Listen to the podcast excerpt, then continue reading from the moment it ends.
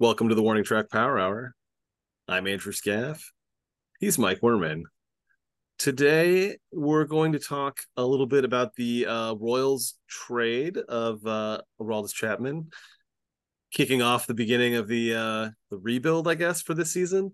Yeah, the Royals are sellers and not buyers. I think uh, early, which is also a little yeah. disappointing. Uh, the MLB draft is coming up uh, in just a couple of days from from the airing of this episode. The Warning Track Power Hour. Uh, we'll we'll talk about that a bit today, and a little NFL news. But uh, we'll kick off today's show with the the highs and lows of being a Royals fan. Uh, Royals somehow won a three game series against one of the best teams in the National League, the Los Angeles Dodgers, uh, before dropping five straight games against division foes.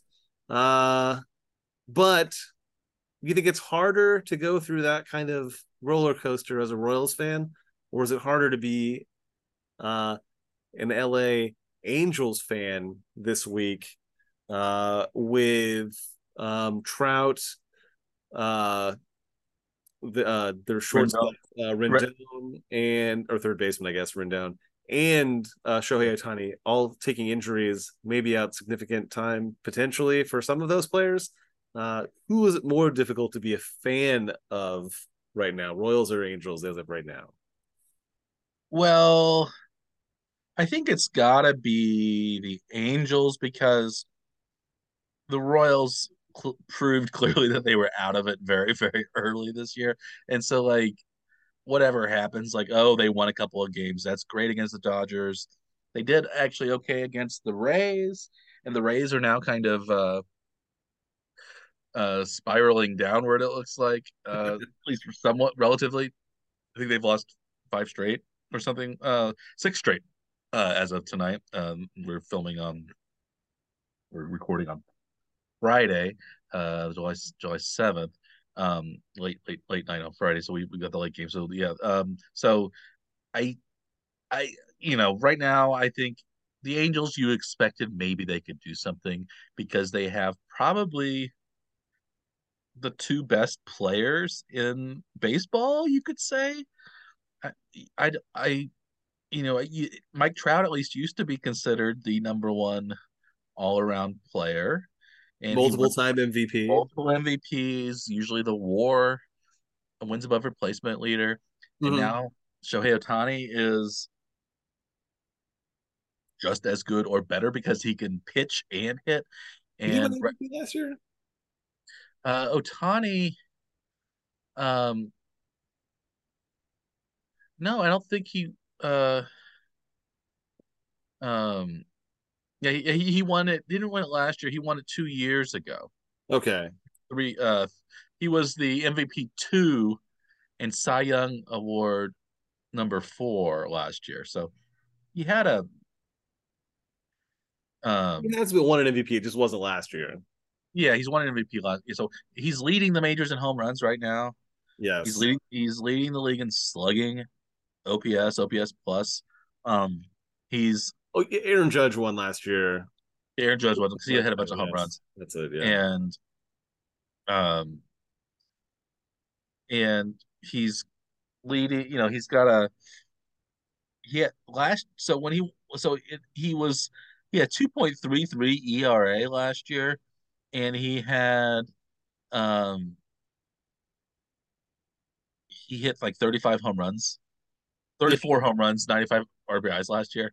The year before, he had 46 home runs, 2021, and he had a um 3.18 ERA. So he's like he's like a really good pitcher and a really good hitter.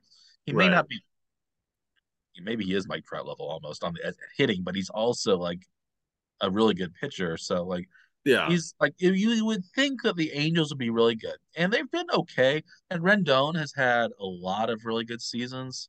He's like not necessarily maybe, with the Angels though. No, uh, he's mostly with the Nationals. He, he seems like he's been injured. I think for most of his Angels tenure. I think he hasn't played more. I think he's averaged only about like 50 games a season. I think. Yeah. There. His even if you contract too, it was like a hundred plus million dollar contract. yeah, if you, even if you include you know exclude 2020, the most games he's played in a season so far for the Angels is 58 Yeah, in the last three seasons. He had 50. He was fairly healthy actually in the COVID year. He was the um, 10th in the MVP race. But yeah, he's been like he was like the definition kind of a, like a professional hitter for several Hmm. years.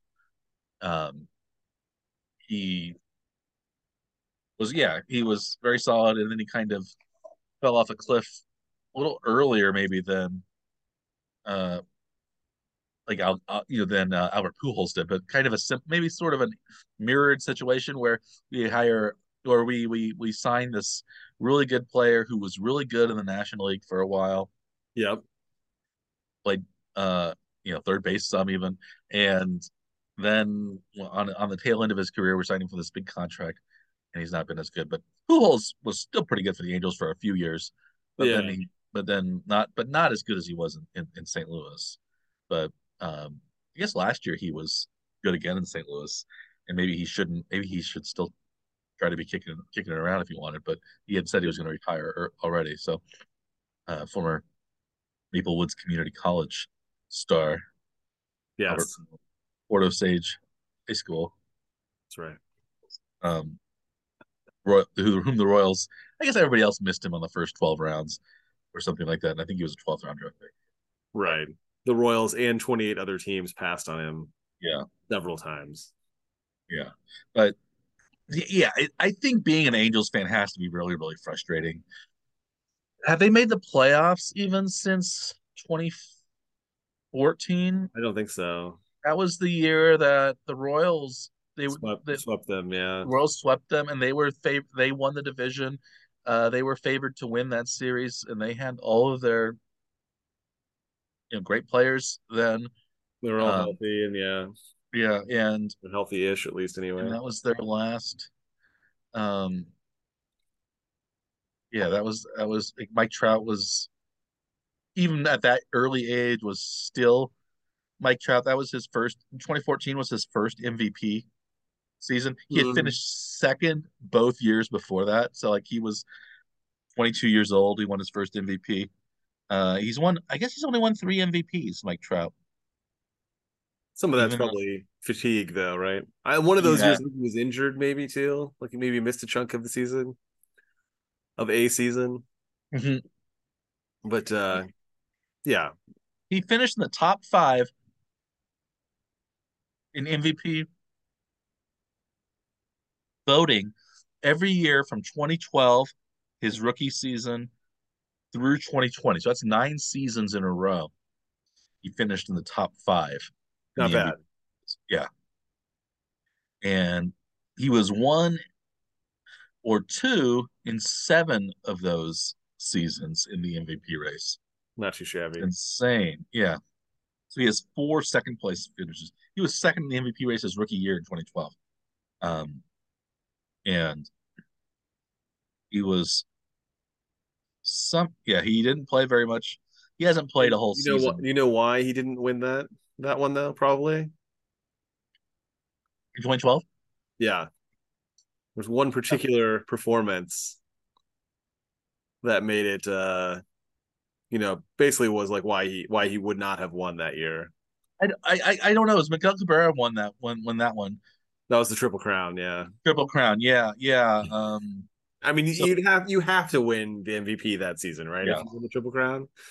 I was looking at the the voting now. Like in WAR, I guess because Trout plays a much more difficult position. Yeah. He had 10.5 WAR that year. Um, Miguel Cabrera's only 7.1 apparently in Yeah. 2012, but still he had 44 home runs, 139 RBIs, batted 330. Led the league in OPS, led the league in slugging. That makes Yeah. sense. So he won it the next year as well. And he batted even higher the next year. Not quite as many home runs. That was the weird 2013 was the weird Chris Davis Oh yeah. season, Crash Davis season. when Crush he hit Davis. Crush Davis. Oh, Crash Davis was uh what was that? That was from uh, Bull Durham, I think. Yeah. Uh, that was Kevin Costner's character. Right. Is Chris was Chris Davis? Was he just Brady Anderson 2.0? Because he had that one giant year, and then So like Brady Anderson was like he was like an all doubles hitter until uh-huh. like one season where he like all of his doubles were home runs.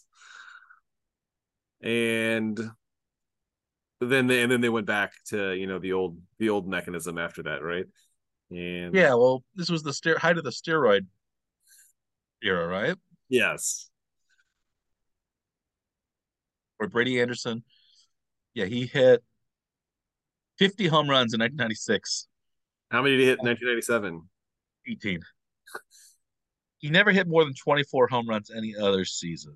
Yeah. He, yeah, like he's so like from from when he became like a regular regular starter, he hit 21 home runs, 13 home runs, 12, 16, 50, 18, 18, 24, 19. Those were his kind Yeah. of peak years. And So it seemed like that one year he tried something. And then well, he had the same number of doubles as he basically did the other seasons. yeah, So something happened. yeah. Um yeah, I don't I I it's There's probably a lot of the singles that he that he had before turned into doubles, and all the doubles turned into home runs. Mhm. Remember that old thing about the uh, about Kauffman Stadium being uh like the heat vortex like draws the ball upward, so yeah, pop ups become fly balls, and fly balls become home runs, and yeah, but the, but that wasn't a, but but Kauffman Stadium it's it was traditionally very hard to hit home runs because the dimensions were so big, and but Camden Yards was a little was a little park or still is a little park. right. Um, but it's that was really strange. Um, did you know that Brady Anderson led the league in getting hit by pitches? Uh, three times. I I may have known that. I did not know that right now. Yeah. I think we talked about the career hit by pitch. Uh, Yeah. it, it I think was it uh Jeff Bagwell or Je- Biggio used to get hit all the time. maybe it was Biggio. Uh, for a while, many years it was Don Baylor was the leader, Right. and uh, and um, but yeah, uh, Brady Anderson. So, uh, anything you've noticed from the uh, from the Royals this last week, though? Is uh, is there anything that you can tell what's going on? Why do they? What happened? What happened? Why? How did they score nine runs against the Dodgers, and then they've only combined for one run in the last three games they played now with only I think eleven hits. I think even where where did the where did the hitting go? I don't maybe maybe the American League is just much tougher. I don't know. um, it's it, they've just been really inconsistent, and like you said, their lineups change so often, and it doesn't seem like there's any consistency in who's playing what position, what um, and you wonder if that they they sort of seem to settle the top of the lineup a, a, bit more recently. The bottom half has been now just a cycle, but the top half, I, I think Maikel Garcia has gone to the leadoff spot. He's been really good, like really good there. The last week, at least, yeah. it's like the length of time he's been the leadoff hitter, and they moved Pratto down to the four spot. And he looked great in that Dodgers series. Like he was really patient. He had like a 13 pitch at bat in one game that really set the tone for like the first inning of that that one game at least anyway. Like that when they were doing that kind of stuff it's it's great but mm-hmm. it's tough otherwise to watch the team because they're really really bad. Yeah. I don't i have no idea what's going on. Their pitching's been bad their hitting's been bad.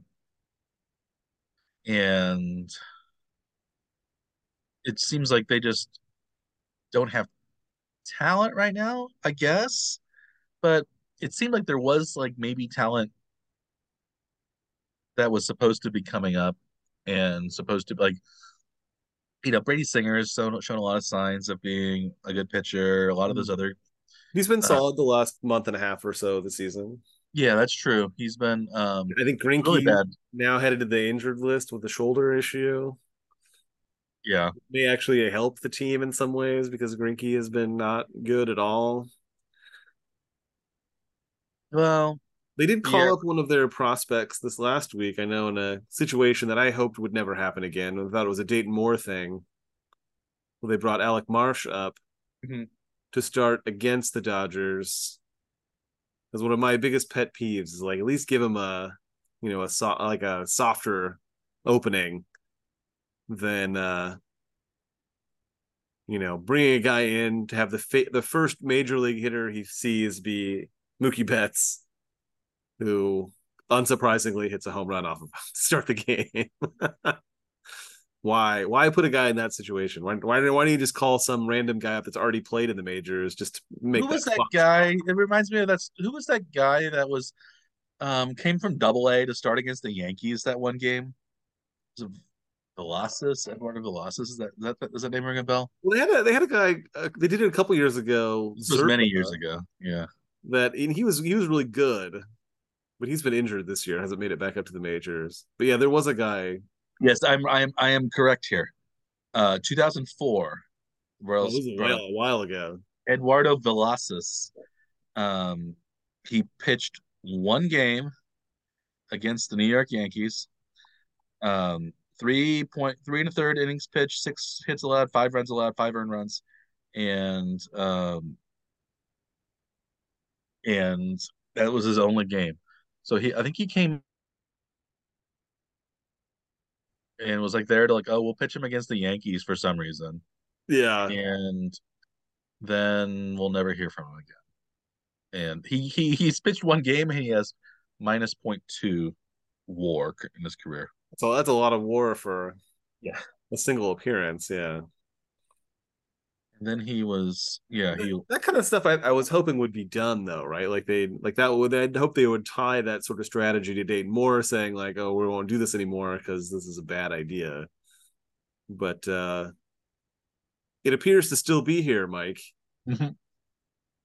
So it's it's um it's making me doubt that Picollo is different than Dayton Moore and that they may actually have been the same person. And I don't know that we're going to develop anything from this team at any level for I don't know. At least, yeah, at, at least Marsh isn't. He's gonna. He's not gonna be in Eduardo Villacis because I, I used to say Velasquez, but he's got two. It's a, it looks like Villacis.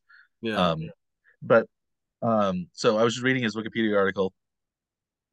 So um, he was signed to the by the Rockies originally as a free agent out of Venezuela, and they said uh, Jorge Posada recommended him yeah. as a player um, at that point.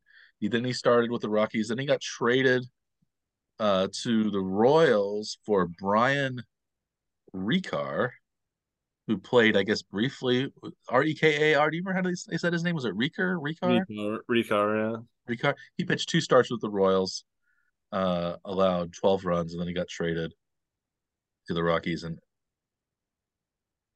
um and I guess never played for the Rockies. Um and then and, and then he played double A at Wichita.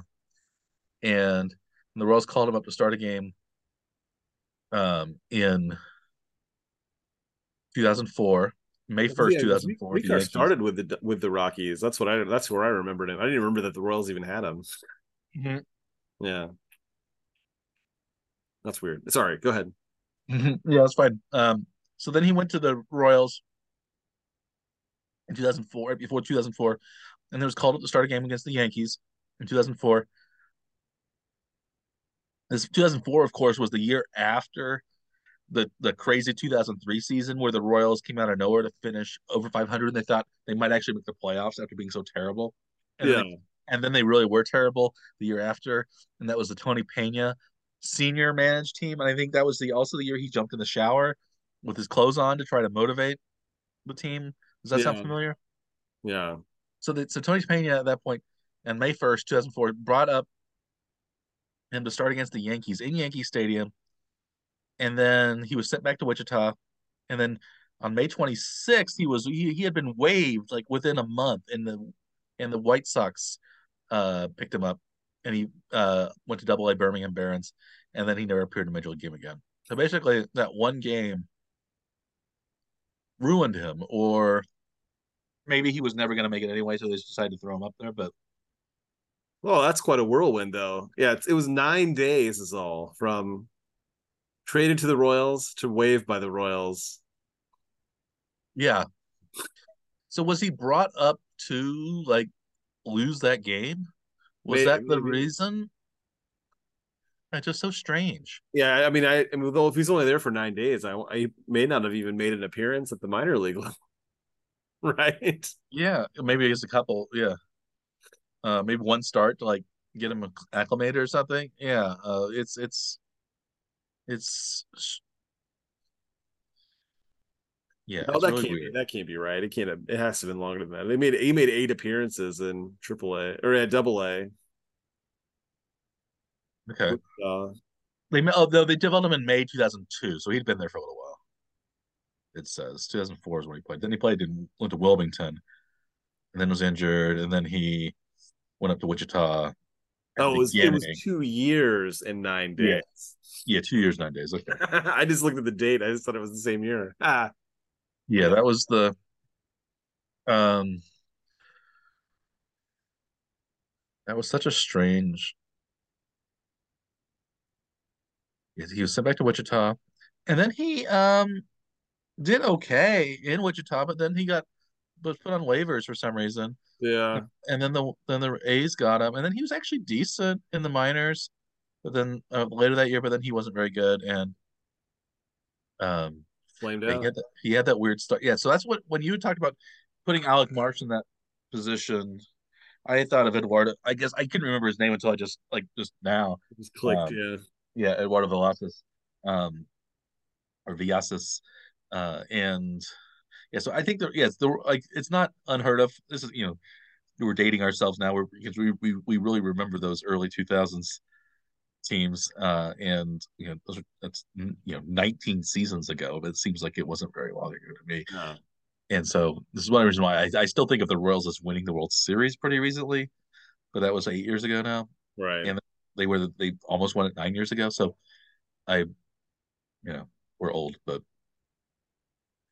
it happens. Happens. Yeah, it's going to happen to the rest of our viewers too when they get old, or has already happened to them. Probably. Uh, although I'm sure we have a very youthful demographic because we're always on the cutting edge and uh, very, very, very, very exciting. So with our um, old timey uh, stories, uh, I it was Hughie Jennings. I remember was was the was the career hit by pitch leader. Oh, we talked right. about we talked about Hughie for a while. He was a Hall of Famer. Um, but I looked at Brady Anderson. Brady Anderson was actually number 21 all time in being hit by a pitch. Uh. So uh, he was, I guess, a plate crowder. Uh, and usually think of those plate crowders as being power hitters, but I guess uh, Biggio really wasn't. But um, yeah, you know, Don Baylor was, and, and some of the other guys. But anyway, um, yeah, I don't know what I back to the Royals. I don't know what they're thinking and why they're so bad, but do you think that this year's draft is going to make them better in the near or long future? Do you do you have any idea what they're going to do in well, the draft been, that's coming up this weekend? We've been looking at this for a little while, and you know we know the Royals have a lot of needs to address. Like, it's unfortunate that the major league team is not good, but also the minor league system is pretty decimated, especially at the high level, the yeah. double A, triple A. Most of the players that were considered prospects are now already on the major league team. Yeah. And you're probably not going to build that tier out of the draft from this year anyway. Yeah. So, it, but they did they did make a trade as a lead up to the mm-hmm. draft where they did get a triple A major league quadruple A sort of level player. Yeah. To maybe help fill in that. And that's usually how you would try to fill in that high level, you know. So if you're trying to like re rebuild a team at multiple levels at the same time, you kind of have to have a multi-tiered strategy to it. I don't think that they're capable of coming up with how to do it. Yeah, I so um yeah, the Chapman trade was you think that was a little early in the uh trade season Could Well- there be a little more, maybe? Or I mean, like wait, you know, oh, oh, okay, it's like it's not early because you get away the white flag back at May first, but yeah, um, I think you maybe it is, but maybe you think over. But I mean, usually you you you know you can sort of build value over time, and you know the closer to the trade deadline you get, and you might get more return Maybe. for your. but for but you also might trade. think, well, we'll get more. You will. Uh, the other team will get more of the season with that player, so maybe they'll give up more earlier because rather than getting, you know, August and September for a player, this way they get July, August, September.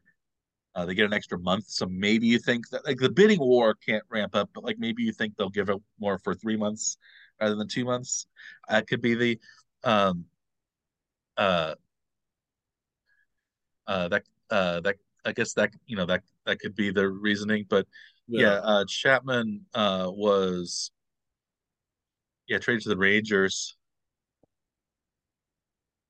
and for Cole Ragans. Cole Ragans, yeah, and Roni Cabrera, seventeen-year-old Dominican player, Hmm. and the uh, in the uh, Dominican League, Summer Dominican League, and uh, yeah Cabrera I guess is a lottery ticket probably. yeah, You know, he's only 17, Dominican player. Maybe he'll turn into something. Uh, Cole Ragans, I guess, is more of a defined commodity. He's pitched in the majors a couple of seasons off and on. He was a first round draft pick in 2016, I think. So he was a, a pretty solid prospect. I think the Royals, as before we went on, you mentioned that they were maybe trying to, he was maybe been a reliever mostly uh, for the Rangers.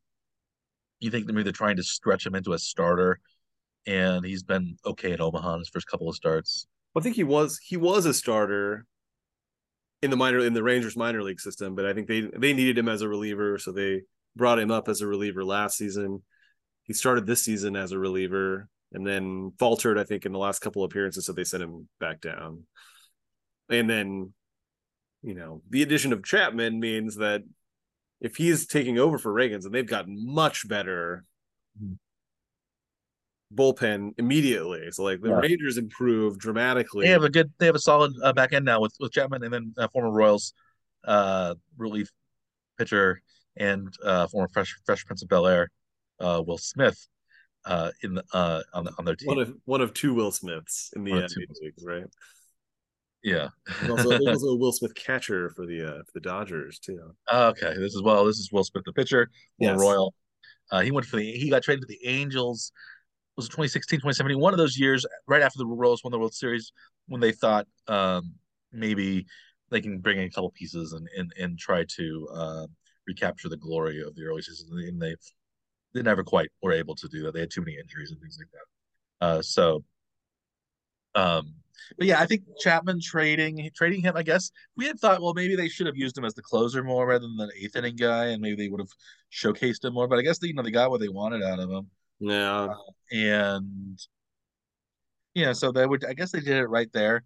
But maybe. I mean, we'll, I mean, we'll we'll see over the we'll next see what happens with Ragans. Yeah, I guess couple we'll, of years. I guess we only had one year of Chapman. Likely, I don't think he was going to make it on the you know to stick around with the Royals for multiple seasons. I don't think Is Cabrera related to uh, Miguel Cabrera I don't know. or Melky. Cabrera or I don't know. any of those other uh, Cabrera uh, ball players? Uh, that's it's been a pretty good. Yeah. Uh, as Drew Asdrubal Cabrera was pretty good. Orlando Cabrera was pretty good. yes. Um, there's some there's some younger players uh, in the majors. Osvaldo Cabrera, uh, uh, Genesis Cabrera uh, have been uh, Edward Cabrera. You know, there's been a lot. There's been a lot of Cabreras. Yeah. But that is that is kind of the strategy to sort of rebuild the high end of the minor league system is through through trades, right? You're trading a major league player for a couple of prospects potentially. And, you know, they didn't they didn't really get a whole lot from the uh, trades they made last season. I don't know that any of it's really panned out the way they'd hoped from last year. So uh, you know, it's you know, hoping that they can do it is probably not a great bet, at least anyway. at that level. But the draft is coming up. Draft is coming up. So I mean, you know, that's the that's the way to rebuild the lowest level of the minor league system. The Royals have four picks in the top seventy-five. Yeah, so you think that's pretty good.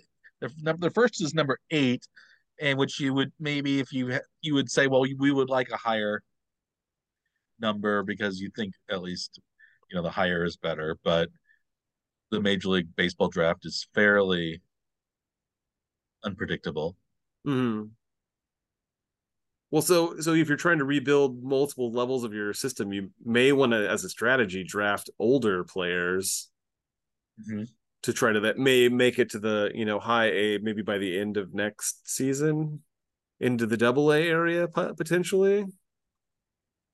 But uh you know those guys will eventually graduate either way. So you could go really young or you could go really old as a, as a strategy as a whole, at least anyway. I would think that they would want to build get as many college players this season. That's, that's what I would assume they would want to do, but I don't know if that's what they're actually going to do. yeah, I don't know either. The Royals' best drafts in the you know the last twenty five years were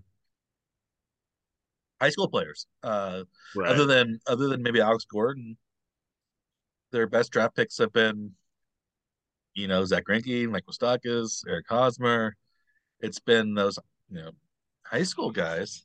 Yeah. Um, you know, at least in the first round, it's been the high school guys that have done something. Um, a lot of those high school guys have also like been big whiffs, like, um,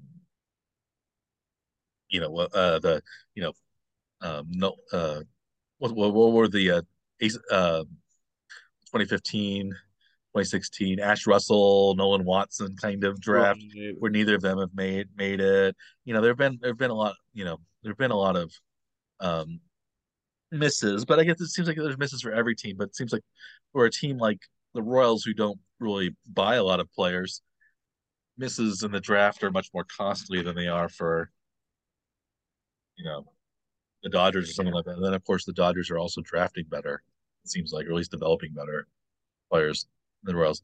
Um, so I think their their top player in their in their uh, prospect lists, I think, was their number one pick from last year. Was a college player. Yeah. So Gavin Cross. Gavin Cross, yeah. He's at high A right now, which is you know one season in, he's already at high A. So mm-hmm. that's, that's not, not, bad. Not bad. So I mean, you, you maybe you, you know as a strategy, you'd want to try to find more guys like that so you can get them up into the higher tiers faster than if you draft like a high school kid it might take them a little longer to get up to the upper levels of the system unless they're just outstanding athletes right yeah but at, at eight at, at number eight the royals could get a pretty good player but it, um, historically i'd say they're only three really good players ever that were drafted at number eight overall. Okay. you think the slots are actually meaningful? I don't know. Well, I'm just looking. I was looking at the slots earlier. So the best player active right now, who was drafted at number eight overall, is is currently on one of the Royals' big rivals, uh, the Cleveland, uh, or actually, he started out with one of the Royals' big rivals, uh, the Cleveland Indians, now Cleveland Guardians. Now he's on the Mets. That's Francisco Lindor. Um, okay, that's all right he's been worth 40 war. If you could find a um, Lindor in there, that'd be all right. But yeah, uh, Kyle Freeland uh, in 2014, he's been the only really, really significant uh, number eight overall pick, 17 and a half war for the Rockies. And um, he's been a a decent kind of average pitcher. He's 53 and 60 overall record, 4.34 ERA, uh, 17.5 WAR as accumulated. But like, uh, so like I think Lindor has been a really really good player.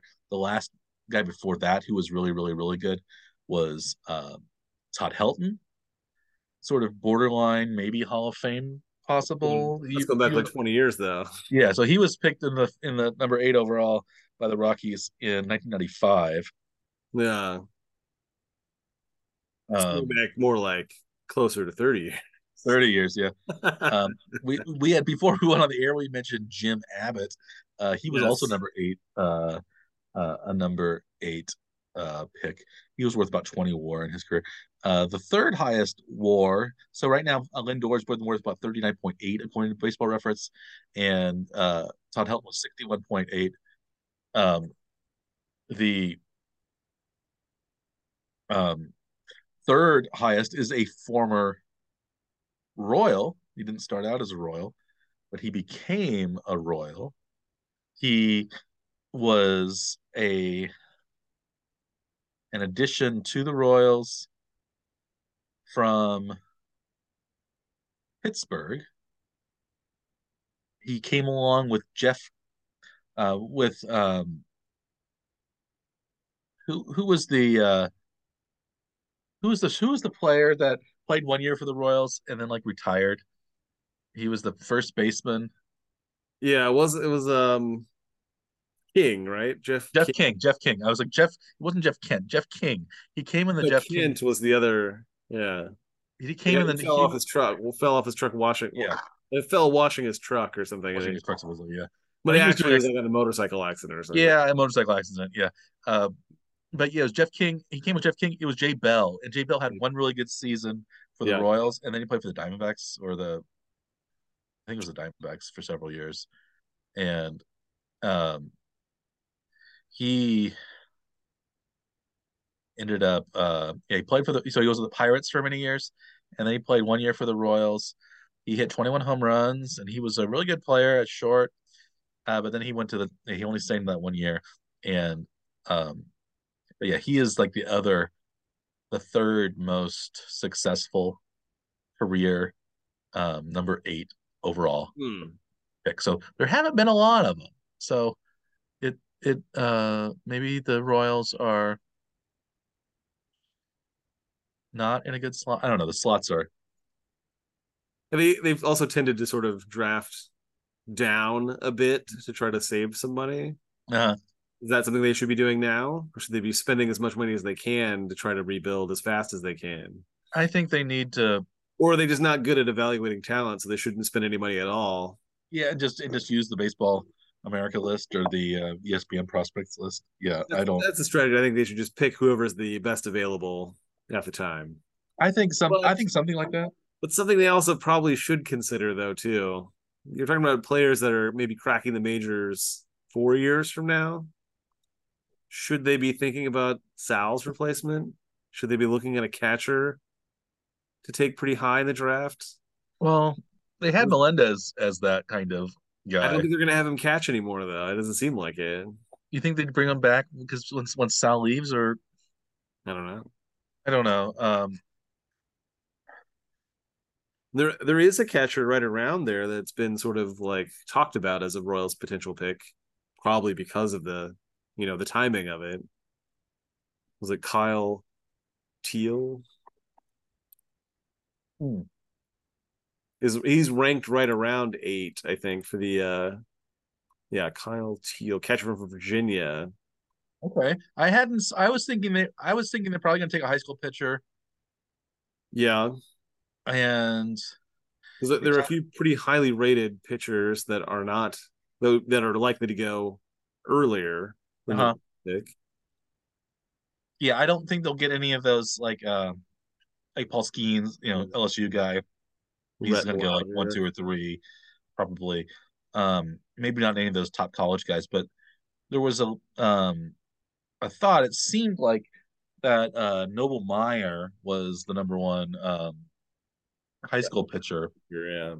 and he's ranked anywhere from like eight to twenty. What I've seen in these lists, so he seems like a potential. Um, He he has, I think, a Dayton Moore pick written all over him. His name is Noble. He's a high school kid. The high, name of the high school he's going he even goes to is Jesuit High. It's Mhm. like there's like an implied religious background undertones there. That's a Well, that's a Dayton Moore pick all the way. Yeah, and he, although Dayton Moore's Protestant, so maybe he wouldn't pick a, a Catholic pitcher. But uh, yeah, also Noble, Noble Meyer, maybe his name's a little too close to Urban Meyer, who had um, a kind of ignominious end to at least what it seems like an end to his uh, coaching career, at least in his NFL coaching career. He's But- gonna pop up somewhere, Mike. Don't wait. Just don't worry about that. He'll be somewhere. yeah, I like. Yeah, uh, yeah, Kyle Teel, uh, out of Virginia. Yeah, he could be a. Um, he's seen at least on Fangraphs. They say he's a low risk key player. Um, and the, but the number one player that they have is Dylan Crews, and Mhm. he is seen as a high risk, and and uh, Noble Meyer's a high risk. I think any high school player they think is a high risk, but like there are only like two or th- there's only a handful of low risky guys that that uh, Fangraphs mentions, Yeah. uh, and and I don't know whose lists are better uh, than than others. I've just we we've looked at some of these same Yeah. lists, the the MLB draft, uh, MLB.com um, prospect rankings actually has Teel at number seven overall and Noble Meyer at number eight. Um, so I think I think pitching is what they're going to try to do. I think they're going to throw as many pitching prospects as they can, like um, against the wall, and see if any of them stick. So And the then- Royals have 21 picks in the draft. How many of them do you think will be pitchers? Well, the, the Royals will select. I think a majority. I think I want to say at least 13. Um, because I think it's I don't know if it's easier to find hitters, but it seems like they want like since they have the Royals have a lot of early round picks. I think they're going to try to at least out of the of the first four in the first 75, I think they're going to want to maybe pick at least three out of those four to be pitchers.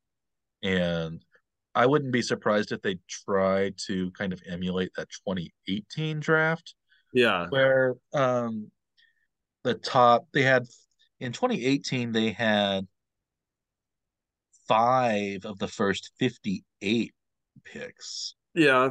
and all five of them were college pitchers Yep. and they took Kyle Isbel uh with number 94 um How many of those guys made the majors? uh four of them only Jonathan Bowlan hasn't so it's Brady Singer Jackson close. I think he's supposed to make. I think he'll be up there this later this year, likely. Okay, well, so, so Brady Singer, Jackson Kowar, Daniel Lynch, and Kris Bubic have all made uh the majors. Kyle Isbel has made it. Um, left-handed pitcher Austin Cox, their uh, He's on the roster, I think now too. fifth round pick, has made it. Yeah, so Well, like, he, may- he may have just been sent down actually, but he's been he's made a few starts even for the Royals. yeah, I so I I think the pitchers, I think because they're all like we had mentioned because of the shrinking minor leagues, there aren't as many uh picks anymore, so they only have twenty Twenty uh, rounds. So it seems like there's going to be a lot more minor league free agents. And traditionally, it seems like the Royals hitters, a lot of them have been from lower rounds that have been pretty good. Mhm. And other than like, you know, they're like big splash high round prospects, none of their hitters have been great. Like you know, like Whit Merrifield was their was the most successful draft pick in the last ten years plus. He was a tenth rounder or something like that. And I I so I think the pitch I think they're gonna go pitching. That old uh, Dayton Moore line, pitching is the currency of baseball. Well, if you have a bunch of pitching prospects, maybe we can flip those into a hitter or something like that. So I I Yeah. that's, I'm just thinking pitching and since college pitchers are the kind of moneyball strategy, I would say that maybe the Royals should just zag when people should when when the other big guys are zigging and They'll go prep. go yeah go At least uh, for that first round, you just hope they just take the best available guy, right? And not even think Yeah. about it. Just take whoever's best of it. Don't try to go. Don't try to pick down like thirty picks. yeah Just try to save a few dollars. Yeah, this is- Just take the best. of it. Whoever's like, if somebody's if somebody's like slipping, just grab them. Hmm. Like from where where they're expected to be, right? That's I mean that's what I would hope they would do at least anyway. But yeah I guess some I know, you want to if we can you worry if somebody slips because they're because he's injured or something like that or he's got like a you know some sort of congenital defect heart defect or something that he's yeah, um, had. But like it seems like um yeah, so the Royals um so if you look at uh war yeah, uh so the I was because I want to say because Zack Greinke was that kind of zag whenever it was zigging. Uh, he was actually Um, the Royals picking. So this was during the who was that? Um, before, um, before Dayton Moore. Um, uh, That was a oh, what was his name? Paul. it was something maybe. No, was that before that even? this Al- was uh, uh, this was Allard Baird. This was Allard Baird. Yes. Yeah. I was I was almost there. Yes. Yeah, yeah, I couldn't remember it either. Yeah, Allard Baird. Allard Um, Baird. and they were and so in, if you read Moneyball, um, Yeah. they were making fun of the Royals draft because they picked a high school pitcher and um uh you know Billy Beane and Michael Lewis was writing the book were kind of crowing about well the Royals are idiots and we're picking these college players and they're going to be you know they're they're they're more polished they have higher floors than high school players because those are all hit and miss. So we're going to pick this better draft. But the Royals picked the best player in that draft who was a high school pitcher number six overall. That was Zack Greinke. Um Greinke is actually the second most successful uh at least by my cursory look second most successful in terms of war sixth overall pick of any uh any sixth overall pick Hmm. um he is higher for example than uh Gary Sheffield Derek Jeter uh Anthony Rendon who we talked about earlier was a He was a six Uh, pick. sixth round pick uh former Royals slugger Not six John round. Six. The Sixth number overall of pick. six. sixth overall pick yeah First round pick. Yes. Right. former, former Royals uh, slugger John Mayberry Ooh. was uh, a six six overall pick by the Astros in 1967. Uh, Kevin McReynolds also uh, briefly uh, a Royal uh, in that horrible trade that they traded uh, Saberhagen uh, to the Mets, and they got uh, Kevin McReynolds and Gregg Jefferies and uh, Chris something Miller, Jeff Miller, Chris Miller, uh, and really horrible trade. Uh, Uh, but McReynolds stayed along, stayed around for a while. But uh, he was uh, Andy Van Slyke, pretty good player. Um, but uh, only Barry Bonds has been worth more okay. more than uh, Zack Greinke Yeah. in his career. So And maligned by Billy Beane and yeah, yeah. So like that was uh, kind of the Royals' best draft pick for a long time. Um, so yeah, Zack Greinke has also been uh, only uh, Clayton Kershaw was a number seven overall pick. Um, he's number one all time. It looks like for number sevens. Uh, he has seventy nine point five WAR, so slightly over Greinke. Uh, uh, did you know Zack Greinke also has more career WAR than the second most uh, uh, decorated number seven overall pick? That was Frank Thomas, Hall of Famer, seventy three point eight. So th- those are so like, you know, he's one of the like uh, in that range. Um, he's Yeah. you know the players you could get. Number five overall, uh, Greinke has better than every number five overall pick in history in terms of WAR from 1965 when the first draft was. He is better than every number four overall pick in history as well, and that includes Dave Winfield, Hall of Famer. Uh, Thurman Munson was also number four overall pick. Uh, former uh, Royal and famous brother of a even more famous Royal, Ken Brett, was uh, uh, the number four overall pick by the Red Sox in 1966. He was I don't know if you remember him. Uh, he was supposed to be the best of the Brett brothers. Uh, he was a pitcher and a hitter. Yeah. He was only a kind of a marginal, kind of decent uh, major leaguer. Um, yeah, Dave Winfield, Barry Larkin, Kevin Brown are both uh, number four overall picks, but uh, Greinke has out award them in terms of baseball reference anyway. Um, Yes. number three, drop off though. There's only like twenty or so guys. Yeah. have like ten plus WAR. Yeah, number three. If you look at number three overall picks, uh, only Robin Yount is higher than Zack Greinke, and that's by less than one WAR. So if Greinke Yeah. plays a little longer, you can. And Paul Molitor was also a number, um, uh, uh, three overall pick. So the Brewers, uh, a few years apart, number three overall drafted Robin Yount and Paul Molitor. Um, and Bobby Witt Senior was also a number three overall pick. What was Bobby Witt Jr.? What was his? Was he? Uh, he was number two overall pick for the Royals. So Bobby Witt Jr. went one pick higher than his father. Uh, Bobby Witt Sr. was worth um, a about six, I think sixteen, uh, fourteen point six WAR uh, in his career. He was a right-handed pitcher, hmm. but um, yeah, so like it's one of those things where you don't exactly know who the um, Justin Verlander was the number two overall pick. He is the highest number two overall pick in terms of WAR, even above Reggie Jackson. Uh, but uh, Greinke is only about one or two WAR under Verlander, and he's above Reggie Jackson. So like, this is one of the most successful picks in the first round, kind of in history in the top ten. It seems like, yeah. Uh, other other than probably number one, um, I'm looking at number one, Alex Rodriguez, 117 plus WAR. Chipper Jones, 85. Ken Griffey, 84. Um, yeah, there have only been three number one overall picks uh, that were worth more career WAR than Zachary. So like he's like top five or top ten. By top ten the, anyway. Yeah. Of a top top five or top ten of a top ten draft pick. Yeah. In Major League Draft history in terms yeah. of WAR, which is and maligned by Billy Beane.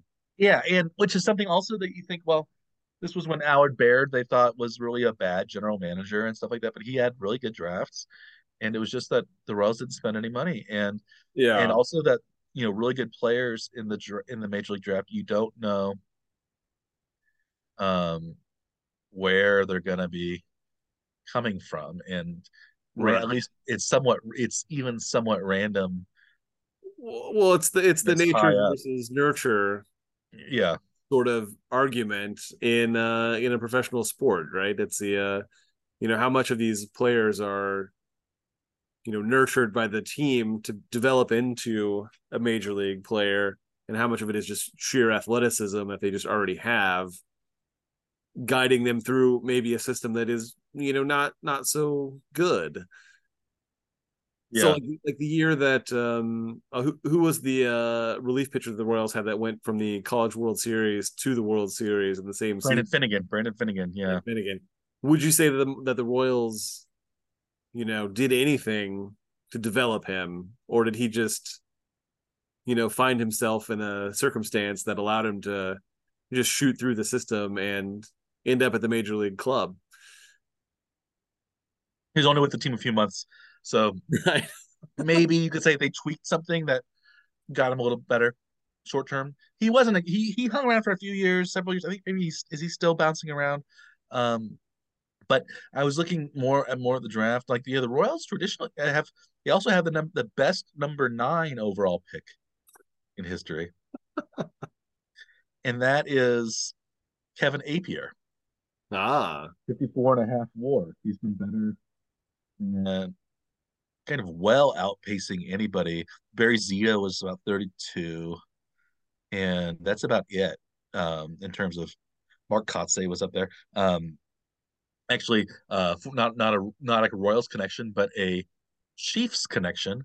Uh Steve Buechele, uh the father of Royals backup quarterback uh Shane Buechele uh was a number one was number nine overall pick by the um White Sox, but he did not sign with the White Sox. Yeah. Uh, uh, that year. He signed, I guess, later and was the um uh he really kind of screwed up. He went to Stanford, and then which is I guess good, but he was a first round draft pick in 1979, and then he became a fifth round draft pick in 1982. Uh, so he lost uh, four rounds worth of money. Um, but um, yeah, yeah, there's been yeah some interesting uh players. So like yeah, of, of in the top ten, um it looks like 10 is better than 9 for like your average. And it is better than that because there's yeah, there, you have Robin Ventura, Robin Ventura, you have uh, Mark McGwire there, Ted Simmons, kind of borderline Hall of Fame candidate. Um, uh, Eric Chavez was pretty good for a while. Madison Bumgarner still around, who's kind of tailed off after his very very good beginning of his career. But yeah, it's it's like it's um yeah number of yeah number 11 it goes down so it kind of goes down a little bit each time on average Yeah. but like it's it's not uniform and right. like but it's even it's really it's a crapshoot though as to what Yeah. you're actually going to get because it's not you're not picking a guy that's going to play on your major league roster like immediately. This is somebody that's going to have to go through potentially you know three to five or six or seven years of development before they they make it to the majors. So like your expectation level has to be you know fit with that timeline too. So the uh you know expecting to like have this draft like fix the Royals you know just throw that out as a concept right? This is a, this is going to take time. It's not going to be an immediate anything right? So yeah. It does seem like teams are getting better at scouting and drafting because there seem like there are more misses very early in the like in the 60s and 70s that never made the majors than later yeah um so i guess teams are getting b- better but uh, yeah like um I think a lot of that's probably just about like the like you know having like digital recording devices yeah that you can take back to somebody you're not just relying on somebody's word from 5 Uh-huh. minutes of sitting in the stands at a high school Uh-huh. right Yeah, yeah, I think so too. And it's like, oh, this guy's fast. He's going to translate. Or like, these are all high school players, and we don't. They're more hit and miss probably. Or, yeah um, but yeah, it does go downhill, and you and yeah. So like, I guess you know, you ideally you would want it higher than, um, you know, higher rather uh, like a you know, or ordinally higher, uh, than uh lower. But if you get if you had your choice you want one but if you Yeah, like number one isn't hasn't proven really to be much better than these other but if you're numbers. cho- if you're just you know selecting you're like oh i get to pick which one i want i want the first guy right i mean that's yeah, you Like know number you don't have to, you don't have to like play off anybody else like you don't have to like adjust to what somebody else does Yeah. you just get to pick like- first yeah, like number fifteen for overall for a while hasn't been that good for a while. Uh, at least not since uh Chase Utley. Scott Kazmir had a very good career, but he's injured all the time. Uh, but there's been since uh 2005 there's been one 10 plus player yeah plus war player, number 15 overall. Um, where and but whereas in uh, 2004, uh, there have been since 2000, there have been several, but Billy Butler was uh, uh, uh 2004, uh, number 14 overall pick. Hmm. Uh, but 11, he's worth about 12 war overall. Um, yeah, it's been it's been one of these things where you can't count on the draft really, and it's it's been a really I don't know. So like I don't and and and if you can't count on the draft and you're really trying to like pick the right guys, I don't I maybe it's not even worth investing time or money in because you don't know what it is and why why don't you just at least time and money into the preparation for the draft right? Yeah you want to yeah. Yeah. I mean you still want to spend the money on the players to try to develop them but i just think you mm-hmm. don't want to spend the time and money on like a bunch of analysts trying to decide which player to take. Like i think if you just like say pull up you know, fan graphs or whatever and look at their prospect list just take the best available guy. It's probably going to be better than whatever you've come up with because the team has shown time and again they don't know what they're doing. Yeah this is one of those things when we talk about making expectations. We talked about doing this project we kind of talked more about it with the NFL but like would it have been better just to follow the draft experts and just pick their best player player available and like use that kind of wisdom of crowds and yes and do that rather than like thinking you're going to get an i don't think we've talked about it on here so much no not as much uh, Yeah. this is one thing that we wanted. we were kind of working on um kind of got sidetracked because i'm i'm i'm studying for the bar exam now, and I haven't really done any work, uh, other outside stuff in the last two months. But, um, but yeah, you, had done a lot of work on the on, on the baseball draft uh, in the last few weeks, and and on the NFL draft. But um, like, yeah, it seems like really nobody knows what they're doing when they're drafting. Football is more predictable than baseball. But there's not there's not the development strategy after you draft too because you're drafting players that are going to be on the team potentially in the same season, right? Yeah. So I mean that that's where you're just like you know the equation also has like you know time in it, and once time gets introduced, it's I think it just throws everything off as a as a scaling factor, right? Yeah, this is something that I guess probably Major League play, baseball baseball teams have done, but like, yeah, it's it's, it's been. So so if you if the, say you looked at the uh sporting news list, the Royals uh-huh. would select Kyle Teel, catcher, college catcher, Ty Floyd in the second round, his right-handed pitcher, college player also. 66, they'd pick uh, Travis Honeyman, an outfielder, also a college player. 75th pick, they'd pick a high school right-handed pitcher, Xander Muth. Do you okay. think we see any of those names called on uh, July 9th? I like the high school pitcher names the most because I think that's what they're going to go for. I don't know why. Um, Teel, Teel I mean, is a possibility. Sense though, I think they were just two pitchers, an outfielder, yeah and a, and a potentially a catcher that could replace Sal in yeah, you know, five. If, if you look, years. yeah, I, I, let's okay. So let's look at the Major League MLB uh, dot com one. Hmm. So Teel is number seven overall. So like Noble Meyer, we well, mentioned, one, yeah. is number is eight. So like he, he would be eight. Uh, number forty four they have is Roch or Roche uh, Cholowsky, shortstop, um, named after apparently uh, the uh, plague Saint Saint Roch Saint Roche. Uh, most likely, most a, likely named after. Uh, I assume. Uh, he's got a kind of a Slav, a a uh, um, Eastern European name, so maybe he is uh, Catholic. He's also a um, uh, so if you see a if you see shortstop.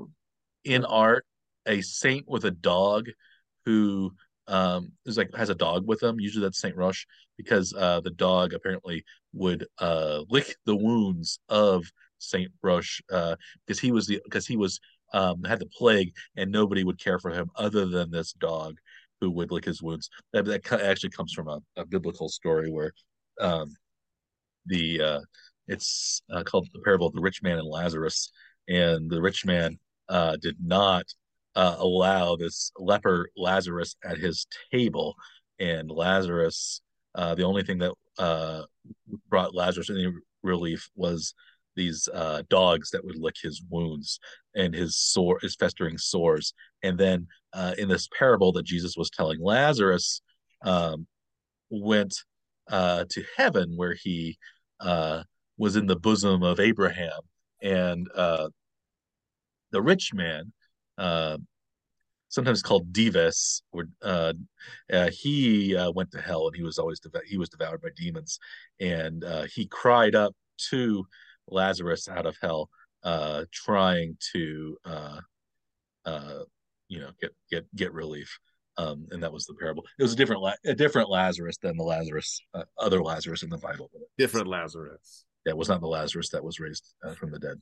Uh, by Jesus, but it was one of these parables of the afterlife. Um, anyway, uh, I used to I used to teach that parable uh, somewhat when I when I taught uh, uh, medieval history and and, and uh, things like that. It was a, it was a commonly uh, used story in, in in saints' lives, but uh, that kind of thing. But uh, at Saint Roche, yeah, going on, uh, Roche. Uh, Cholofs, probably maybe Cholovsky, C H O L O O W S K Y. He is from Hamilton, Arizona, and he's a high school player. Mm. Um, then number 75 pick 66 first oh, 60 oh 66 pick would be I can find it again. I think I. And it's an Arkansas guy. Yeah, Arkansas guy. Um, I lost it. I lost. I, I went when I when I clicked on uh, Roche. I. It's Jace Bohrofen. JC, yes. Jace, JC. Probably Jace. Um, and a college outfielder. College outfielder. So that's not, you know, I, I would say that's that's that's that's possible. Uh, I think the last Arkansas, I think the last Arkansas, I think the last Arkansas outfielder they took that high was Brett Eibner, and he didn't yeah. really pan out. Although they've had some Arkansas players, I think since then. Was Jason Isbell? Was he Arkansas? I don't know. Not Jason Isbell. Uh, Kyle Isbel. Jason Isbell is a um, musician. Musician, yeah. He was in the no. Drive By Truckers, and now he does solo stuff. Um, Kyle Isbel. Um, yeah. He no, he was UNLV. UNLV. Hmm. Um, and number 75 I see now is Will Gasparino, out uh, high school outfielder, Harvard, Westlake, California. So, so they just took best available based on just draft analyst at at MLB.com. Yeah, yeah, they'd end up with two outfielders, a shortstop, and one pitcher. Hmm. Three high school, one college. You would you would you prefer that strategy? Or do you think uh, you'll see any of those names called by the Royals this weekend? I I like the Noble Meyer pick for some reason. Yeah, and I think, but I also think that if Teel isn't a bad pick either. I don't. I if they pick Noble Meyer, it's going to be a bad draft. That's just my guess. Is because you know he's listed lower on some of the other draft boards, and I don't, think that's, I don't think that's the right strategy for the Royal that the Royals need for now. I think they need to build at the higher levels and they need to pick as many guys that could have the potential to be at the higher levels as fast as they can can. He he but, is considered to be like if they if they pick a prep pitcher first, then they're probably following the Dayton Moore playbook, and we already have sort of decided that that was not supposed to be the path that the Royals are on because they fired Dayton Moore. yeah. I, I, yeah, I I like Meyer still because he's tall. He's six five, so he's tall. Yeah, and he was considered to be the best. Even like players that uh, places that excuse me didn't have him that high, still thought of him as the best high school pitcher. So like like one of your strategies at one point you had mentioned was like, well, let's do something. Maybe we can get the best of a certain type of player, and not necessarily get the second or third best of a certain type of player. Where yeah, um, so if there's a run on right-handed pitchers and you're picking eighth, the, the first seven selections are right-handed pitchers. Probably don't take one at eight. Yeah, but he's a yeah he's the high school right hand pitcher. Um, the top and, and as you said, Teel is the top catcher. Mm-hmm. Top shortstop, at least uh, according to MLB, is not uh, is only their number tenth um, overall player, Jacob Wilson from Grand Canyon High School, shortstop number eleven. Third, 12 is also a shortstop. So like um there aren't that many catcher. There's only two catchers in the top uh 50 yeah. pitches uh players according to MLB. Yeah. Only two catchers in the top 100 according to MLB. Right. So if your if your strategy is you want to take a catcher and Teel gets taken in the first seven picks, don't go down and get the next catcher is what what I what I would say they shouldn't do, right? Mm-hmm. Pick from although, a position group. Pick the best available from a different position group, right? Although the second best catcher isn't much lower than the first best catcher. Yeah. Uh, he is number 14 overall, Blake Mitchell, high school. So like you could say, well, Teel is the best college catcher. Mitchell is the best high school catcher. So maybe you can think so, I mean, that argument you could you could sort of create two different position groups within a single you know category so it's not just catchers it's yeah college catchers and college and, and high school catchers so then you're basically creating a second tier yeah with or a second category a subcategory within the same you know overall yeah tier. That's maybe why I was thinking maybe that's why Noble Meyer might be picked high because he's the number one of the of the high school pitchers. pitchers that are from and there's not a pitcher, at least not according to um, MLB, that's like the next highest ranked high school pitcher is number 24, Thomas White. He's the first left-handed pitcher of any kind Hmm. on the MLB list. So he's also six five. So I think that might be a good pick. Um, I mean, not if you're eighth, but you don't want to pick somebody that's ranked that low, though. I wouldn't think.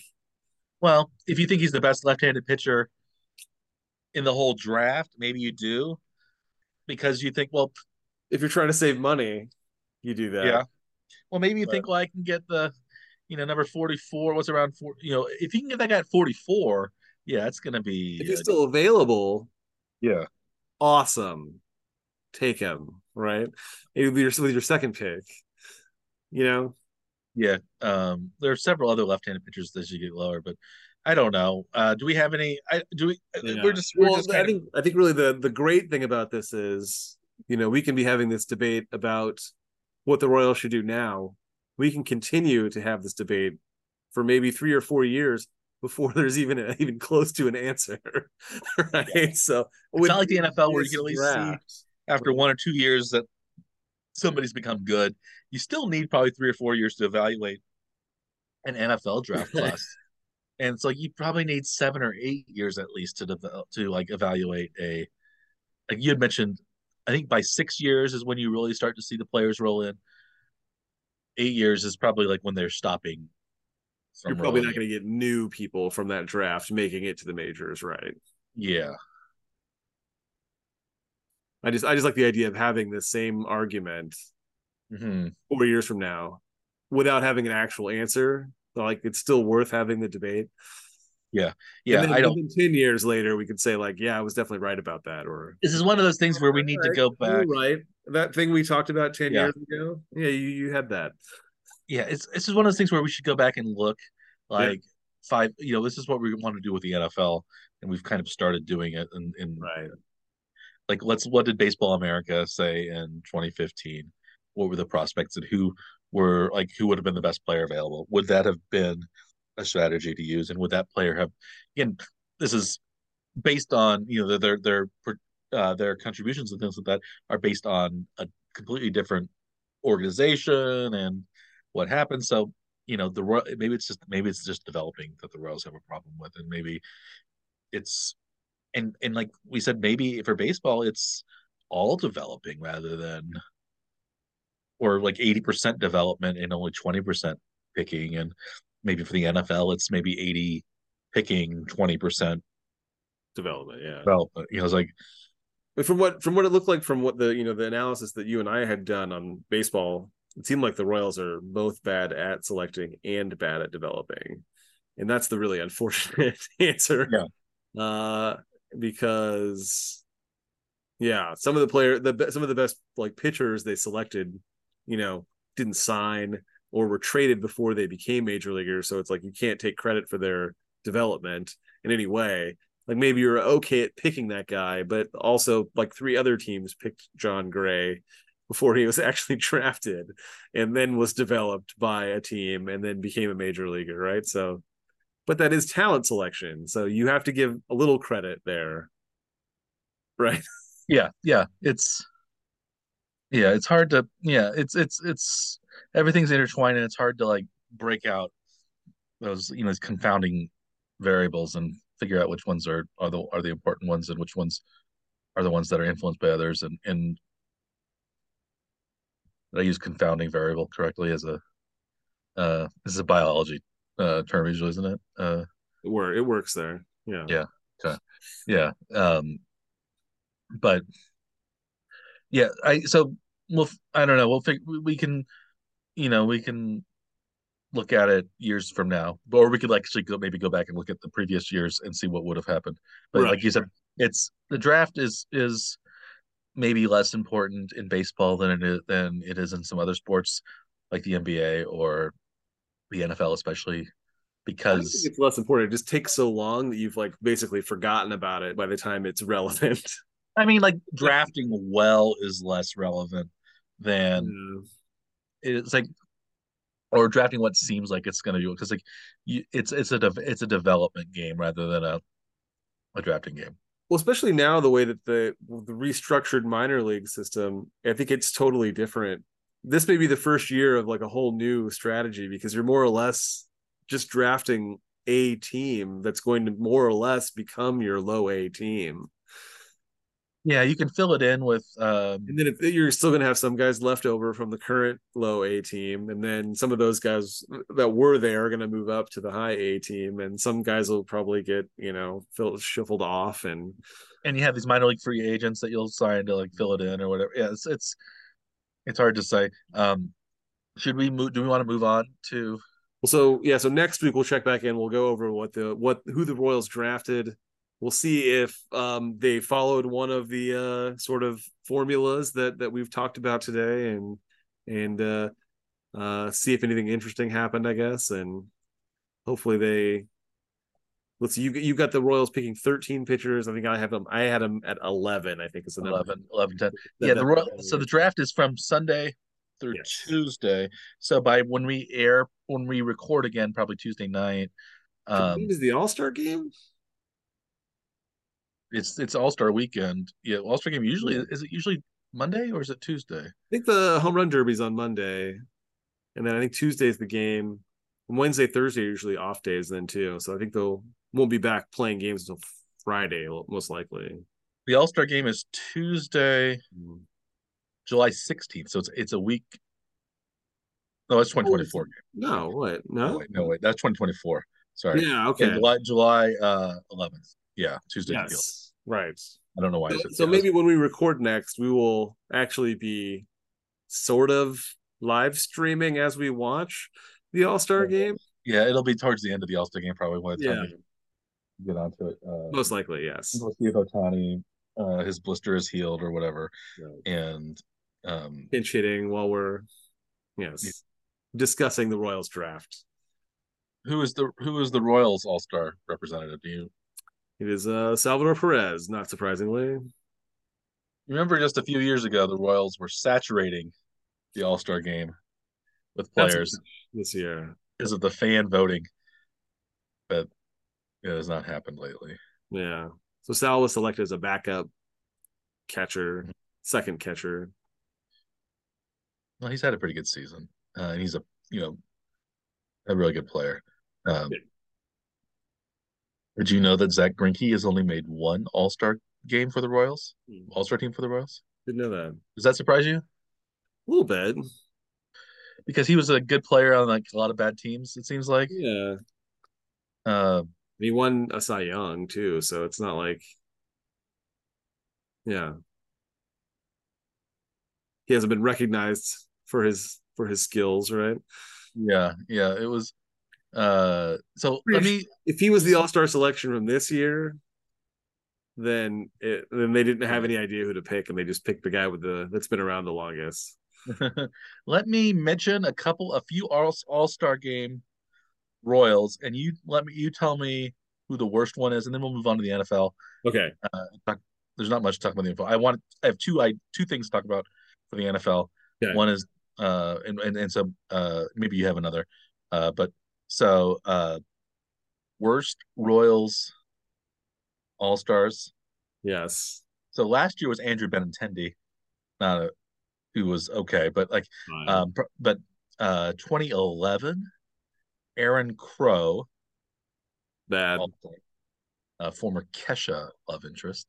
That was that uh, was the best when he was uh, referred to as Crow with the scent sign. Yes. That was, one you of the, that was one of like the Royals review gems that I still remember. That was that was just fantastic work. I, I just Googled Aaron Crow, and apparently there is a magician or mentalist named Aaron Crow. And so like, I was really surprised. I looked at I Googled Aaron, Google Aaron Crow and look at the first pictures that pop up. And you say, I thought, oh my goodness, what's happened to Aaron Crow? But it was a. you think it's a different guy? I think it's a different guy. Oh, that's kind of disappointing. I was hoping that it was. I don't think that's baseball player Aaron Crow. Uh, but missed his, he is from, I guess he was on America's Got Talent, this Aaron Crow. Oh, He looks. Oh, he has changed dramatically. Yeah. yeah. Uh, so that's 2011. Uh, so Aaron Crow, who was never really a, he played, he was decent for a couple as a reliever for a couple times. He was a first round draft pick, never quite um, panned out. I'm trying to find lone representatives. Um, Ken Harvey, 2004. That's pretty bad. Um, one time Royals also. Uh, remember Mike MacDougal, 2003 was the Royals was the Royals representative. He was a closer and was really good for a little while. Yeah. Uh, he was wild. Uh, but uh, we have Mark Redman, famously 2006. Famously. Uh, bad all star, bad pitcher. Oh. Look at Mark Redman's 2006 uh, statistics. He in 2006 for the Royals, he was an All Star. He was 11 and 10, 5.71 ERA. All Star. wow. Yeah, that was, that was the best. That was the best they had that year. Uh, apparently so. Maybe he started the year out okay though. We can look at the game logs. Was that 2006? 2006. I'll let you find the game logs while I go find. Yeah, well, I can look at the, at the splits before the All Star break. Yeah, um, some really bad Royals All Stars. Jason Vargas made the team in 2017. I don't really think I didn't think Jason Vargas was on the team in 2017, was he? Yeah, I think that was his last year. I think. I was thinking he had been gone by that point, but maybe he was still. Oh, he was actually he won 18 games in 2017 for the Royals. That was his last year. Oh yeah, he came back because he got hurt in 2015, and then he didn't play at all in 2016 and came back in 2017 and was a pretty good player. 18 11, 4.16 ERA. Good for him. Um, I was going to make fun of Jason Vargas. He did really well. So, like, I think um, it's got to be. I think the worst are those. Yeah, um, I'm going to say, well, like Joakim Soria was an All Star a couple times for really bad teams. Jose Rosado, kind of the same. Um, they would actually use they were good pitchers, but like, yeah, um, the Mark Redman 2006. 2006? Yeah. Seriously? Mark Redman 2006. Uh, Gil Meche made it the next year. How could he have been the best pitcher or best player? That's why it was. Yeah, I. So Ken Harvey 04, Redman 06, and at the, at the his, Aaron Crow in 11. Those are my three. Of less than 4.91 was the lowest his ERA was, and that was after his second start and then it was seven. yeah, that's how bad and the never, And then it was never below five the rest of the season. Well, yeah, Ken Harvey, I guess, at least batted 287 his year, 2004. Yeah, but he he only played 12 games in 2005 and was out of the league. And that was the year. Was that the same year he got hit in the back by that throw? Baby. So those were some bad. That's that's like mid aught Royals teams were like the worst ever. And then 2011, yeah, Aaron Crow was uh he was a decent reliever for a little while. Well, that that year he his numbers were really good. That was his rookie year. Yeah, he was a pretty good reliever. So he was actually a pretty good reliever for a while. Then he got hurt, I guess. Then he have like then he have like thoracic outlet surgery surgery or something. Like he yeah. played, he was decent even for the 14 team, and then he got like hurt. So like, mm. he, I guess that that's so he should be. He was okay. Um, he was an over number one overall draft pick, but or a number one, uh, first ninth overall draft pick, first rounder for the Royals, but uh, out of Mizzou, and yeah, he was actually a decent relief pitcher for a for a few years, but then it, unfortunately he couldn't kind of hold on until Royals were really really good. Hmm. But so I guess those the Ken Harvey, Mark Redman, those are the number one, number two bad Royals. Yeah, yeah, and I don't know. Speaking of, ouch. Do, you want to move move on to Let's football? Speaking of bad news, uh, did you hear about uh, Tom Brady's investments? Oh, no. Um, so he uh, apparently he lost thirty million dollars uh, when FTX, uh, the crypto yes. company, uh, collapsed, and uh, he and his ex-wife uh, Gisele Bündchen combined to lose forty-eight million dollars wow. in FTX, and that just came out uh, this last couple of uh, yes. days. So uh, I think that's all of their. Um, I I looked into like how what actually was the problem there. Yeah, and uh, I didn't realize like how dumb it had nothing to do with cryptocurrencies. There's nothing not, that was not any of the problem at all. Because like an exchange shouldn't be able to like actually lose money, right? I mean, you're just yeah. you're trading one currency for another and taking a small cut. Yeah, we're doing it. So like, how can you possibly lose money on it?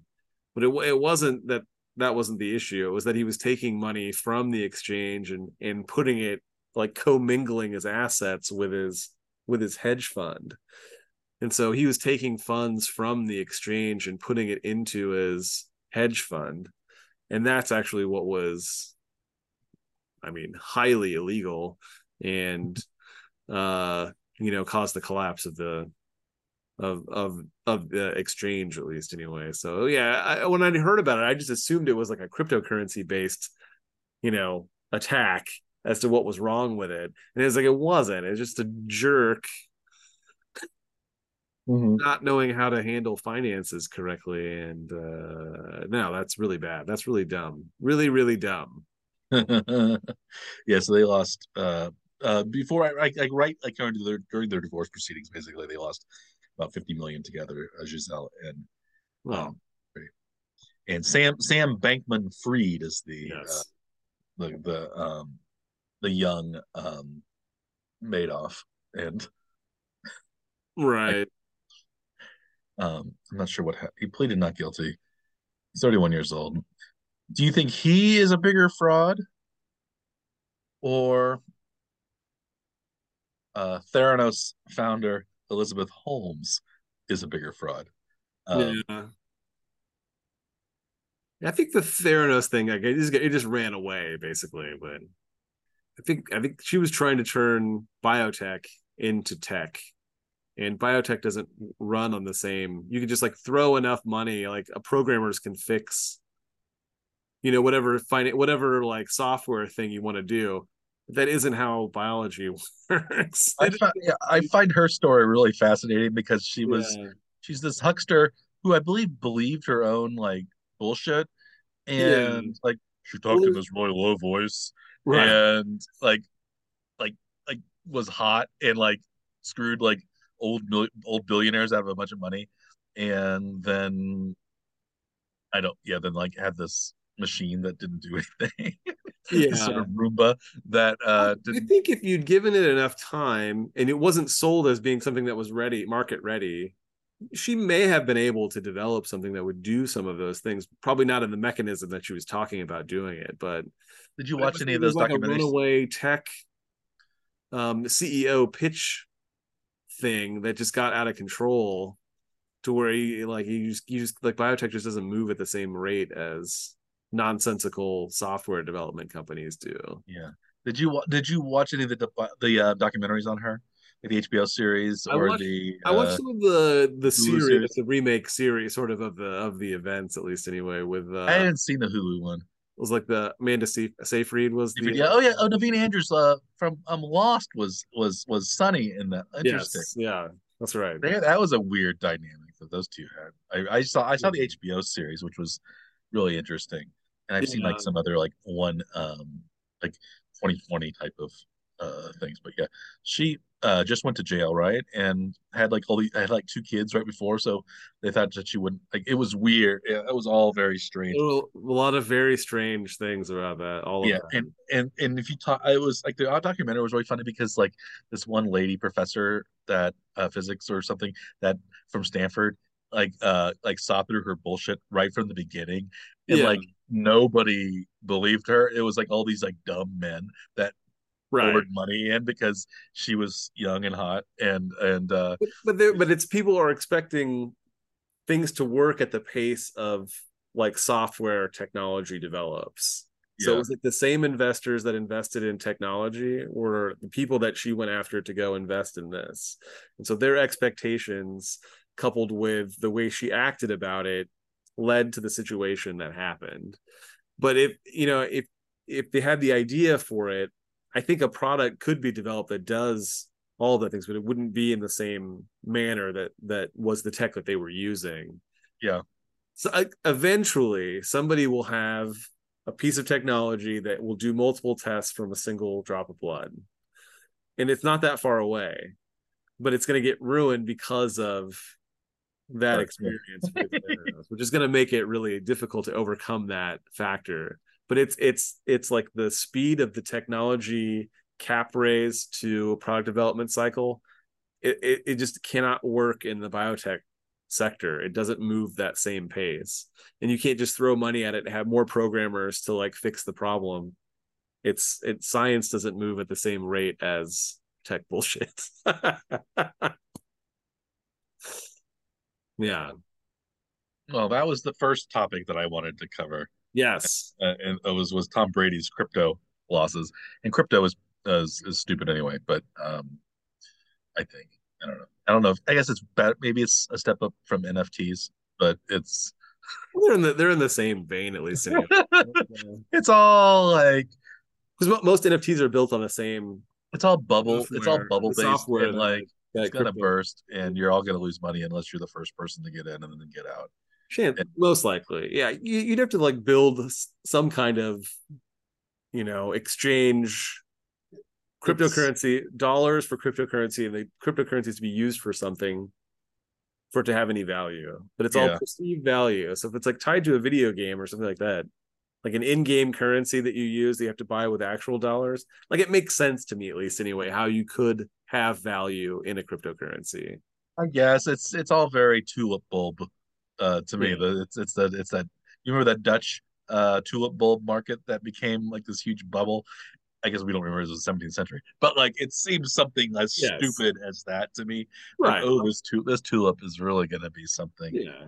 Uh, I mean, you know, a baseball it's card. the be- it's it's the beanie baby of yeah yeah. It's one of those things to me. Yeah. Uh, but um, as long you know ba- baseball cards are kind of in the same vein Hmm. as a cryptocurrency is right so well, if you're investing in them to like yeah invest and get money, other than like you know you're a kid and just enjoys looking at baseball cards. right so they, They have value personally if it's something that you like or it has value as long as somebody else sees value in it beanie babies baseball cards you know whatever it is it's like those those kinds of things have you know hit and miss values over time right they they could spike and they could you know go to nothing though too so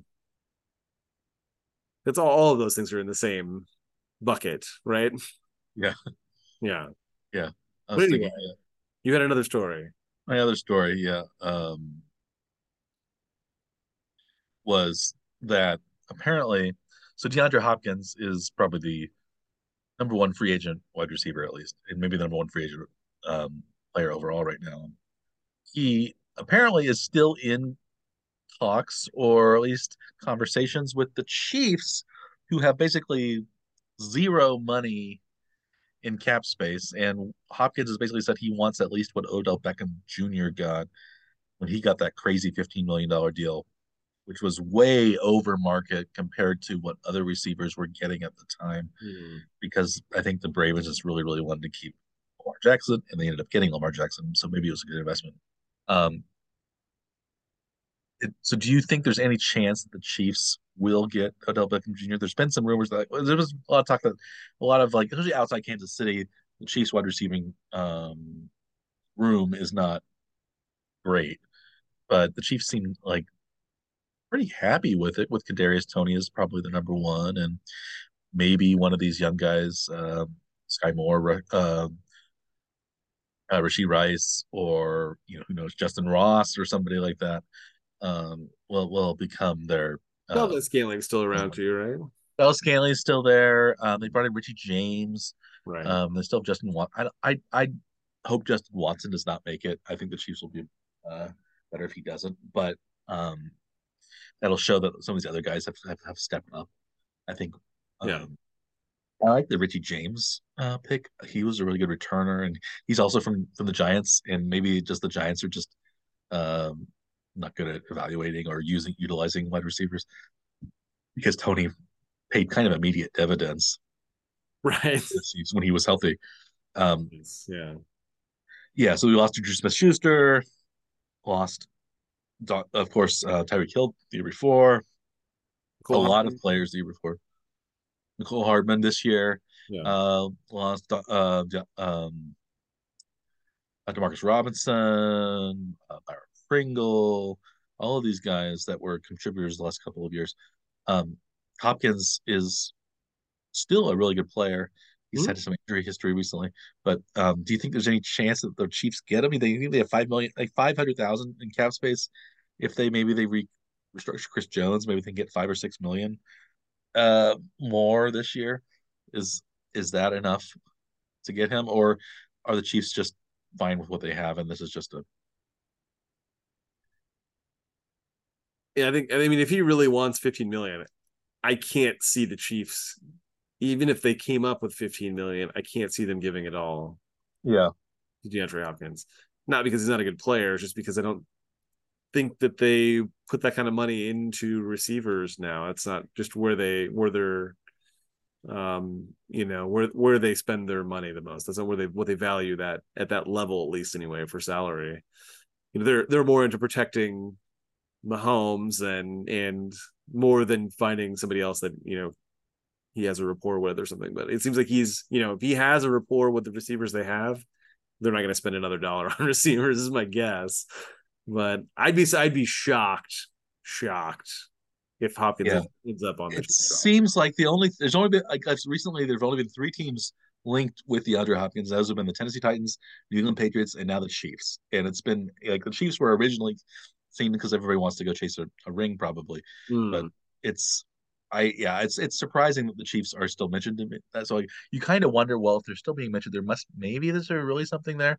But yeah, I don't think it's mm-hmm. gonna happen either. But um you know, maybe if he's like, well, if I don't get the 15 million from somewhere else, then you know, maybe he would you know, if he's having to start, you know, changes, you know, dropping his expectation for salary. And if he ends up somewhere in that three to five million, you know, maybe, but I don't know. The Chiefs are, I mean, the Chiefs will probably ha- be able to get that, but I don't know that he's going to want to sign for, you know, four or five million dollars. Do you? Yeah. No. Did you, uh, well, so there's been rumors that, so there was the Patriots and Titans. Maybe New England, New England has been the favorite, but did you hear that um, DeAndre Hopkins was very upset about his visit to Boston because he did not enjoy his bowl of clam chowder? No, no. Uh, he, fo- was, was he follows mainly a plant-based diet, and apparently New England clam chowder has bacon in it, and he ingested bacon when he has like a very kind of strict uh plant-based and vegan diet during the regular season. Oh. And so I wonder, do you think that will um uh you know, cause him to uh leave uh, Boston. I guess Tennessee is the, is the is the other place. Like they don't Tannehill, I guess, is okay, but like there's I don't know. There's there's aren't really great options for Hopkins, especially. Mm-hmm. Uh, it doesn't seem like so. Maybe you just go. Well, let's. I'm, I'm going to go get to Kansas City because otherwise I'd have Mac Jones throwing to me. That's where I thought you were going with the uh, clam chowder. Like he was disappointed the clam chowder had nothing to do with that. He was sitting across the table from Jones. I thought I thought that's what. Well, I would be very disappointed in anything Michael McCorkle Jones does. I think he is not very good. So I will I will I will eat crow, uh, or Aaron not um or crow chowder or whatever. Um, if if Jones is actually a decent quarterback, because I I think he just kind of so oh. so if well yeah, how many receiving yards would DeAndre Hopkins have to get with Mac Jones as quarterback for you to eat crow chowder? I, well, I don't know if it matters how many receiving yards DeAndre Hopkins would get. So I think Mac Jones would just throw to DeAndre Hopkins, and that's the only guy he would throw to because yeah, maybe he thirty. I guess there's Juju there. They have some good players there. Yeah, receiving corps. I just don't think Mac Jones is good. And yeah. like they were trying to blame last year on like Matt Patricia being hired and and stuff like that. But like Bailey Zappe was just as good as Mac Jones with the, yeah. supposedly crappy offensive coordinator. And so why wouldn't Bailey Zappe be just as even better if he had a better offensive coordinator, Bill O'Brien? I, I think I think Mac Jones is just like he went to Alabama and was a high. I guess he, I don't think he won the Heisman. Maybe he did, uh, but he was just a like he had like the best team around him, and like I don't think he like I don't think he's really a step above any other Alabama quarterback they've had. Um, and none of those guys have really been great great in the pros. So yeah. I just and I just think he's a I just I I just don't I just I'd say he's my least favorite one of my least fa- favorite players, and so I root against him him actively. McCorkle, him and Aaron Rodgers now I guess are my two least favorite. Um, McCorkle. Michael McCorkle Jones. But anyway, I I so like if I guess the only thing that would if if the New England if Patriots made the playoffs and Jones was a pretty good quarterback, that would make me eat crow. But uh, but that's I think that's a a long shot. I I, I would say Aaron. Uh, I would say Jordan Love has a better chance at being a good player than Mac Jones. That's my because he's un, he's unpredictable. But we're we're I think I think we're we can, we can talk about that uh maybe that we can talk about that on, on our next episode of of uh the Warning Track Power Hour. Do you want should we wrap this one up because I think right. we're bringing everybody down talking about Mac Jones and. uh I mean, we've talked about how terrible the Royals are for like an hour. Or so, oh yeah, that was, the Mac Jones. We went much longer today than I thought either of us thought yeah. we were going because, uh, but we always manage to fill time somehow with our uh, witticisms and insights. Uh, but we'll have what uh, our viewers or and our or our listeners should know that since we were a little late because of Fourth of July, we will be coming back at regular time next week. So uh, you'll only have a few days between these Warning Track Power Hour episodes. So so uh, you know your your long wait this week will uh, be evened out by a short oh shorter wait shorter wait for next week's episode. Uh, do you have anything to add uh, before we sign off, Dr. Scaff? I don't think so, yeah. Well, this has been another very, very, very, very exciting uh, episode installment of the Warning Track Power Hour. Four varies. How? I mean, I said five. I don't, I don't remember how many varies there were. You were counting, um, but we're unfortunately we have to uh, call it a night, and uh, we will uh, see you or or uh, you will you will hear us again uh, in a few days' time. Uh, but as always, I am Dr. Michael Werman. He is Dr. Andrew Scaff. We are the Warning Track Power Hour. Please like and or subscribe to our uh, little podcast or YouTube channel. And we appreciate uh, your viewership and listenership. And we hope that you had a wonderful uh, Independence Day holiday and are having a nice uh, summer. And uh, enjoy the Major League Baseball draft, the Major League Baseball All Star game, and we will see you again next week.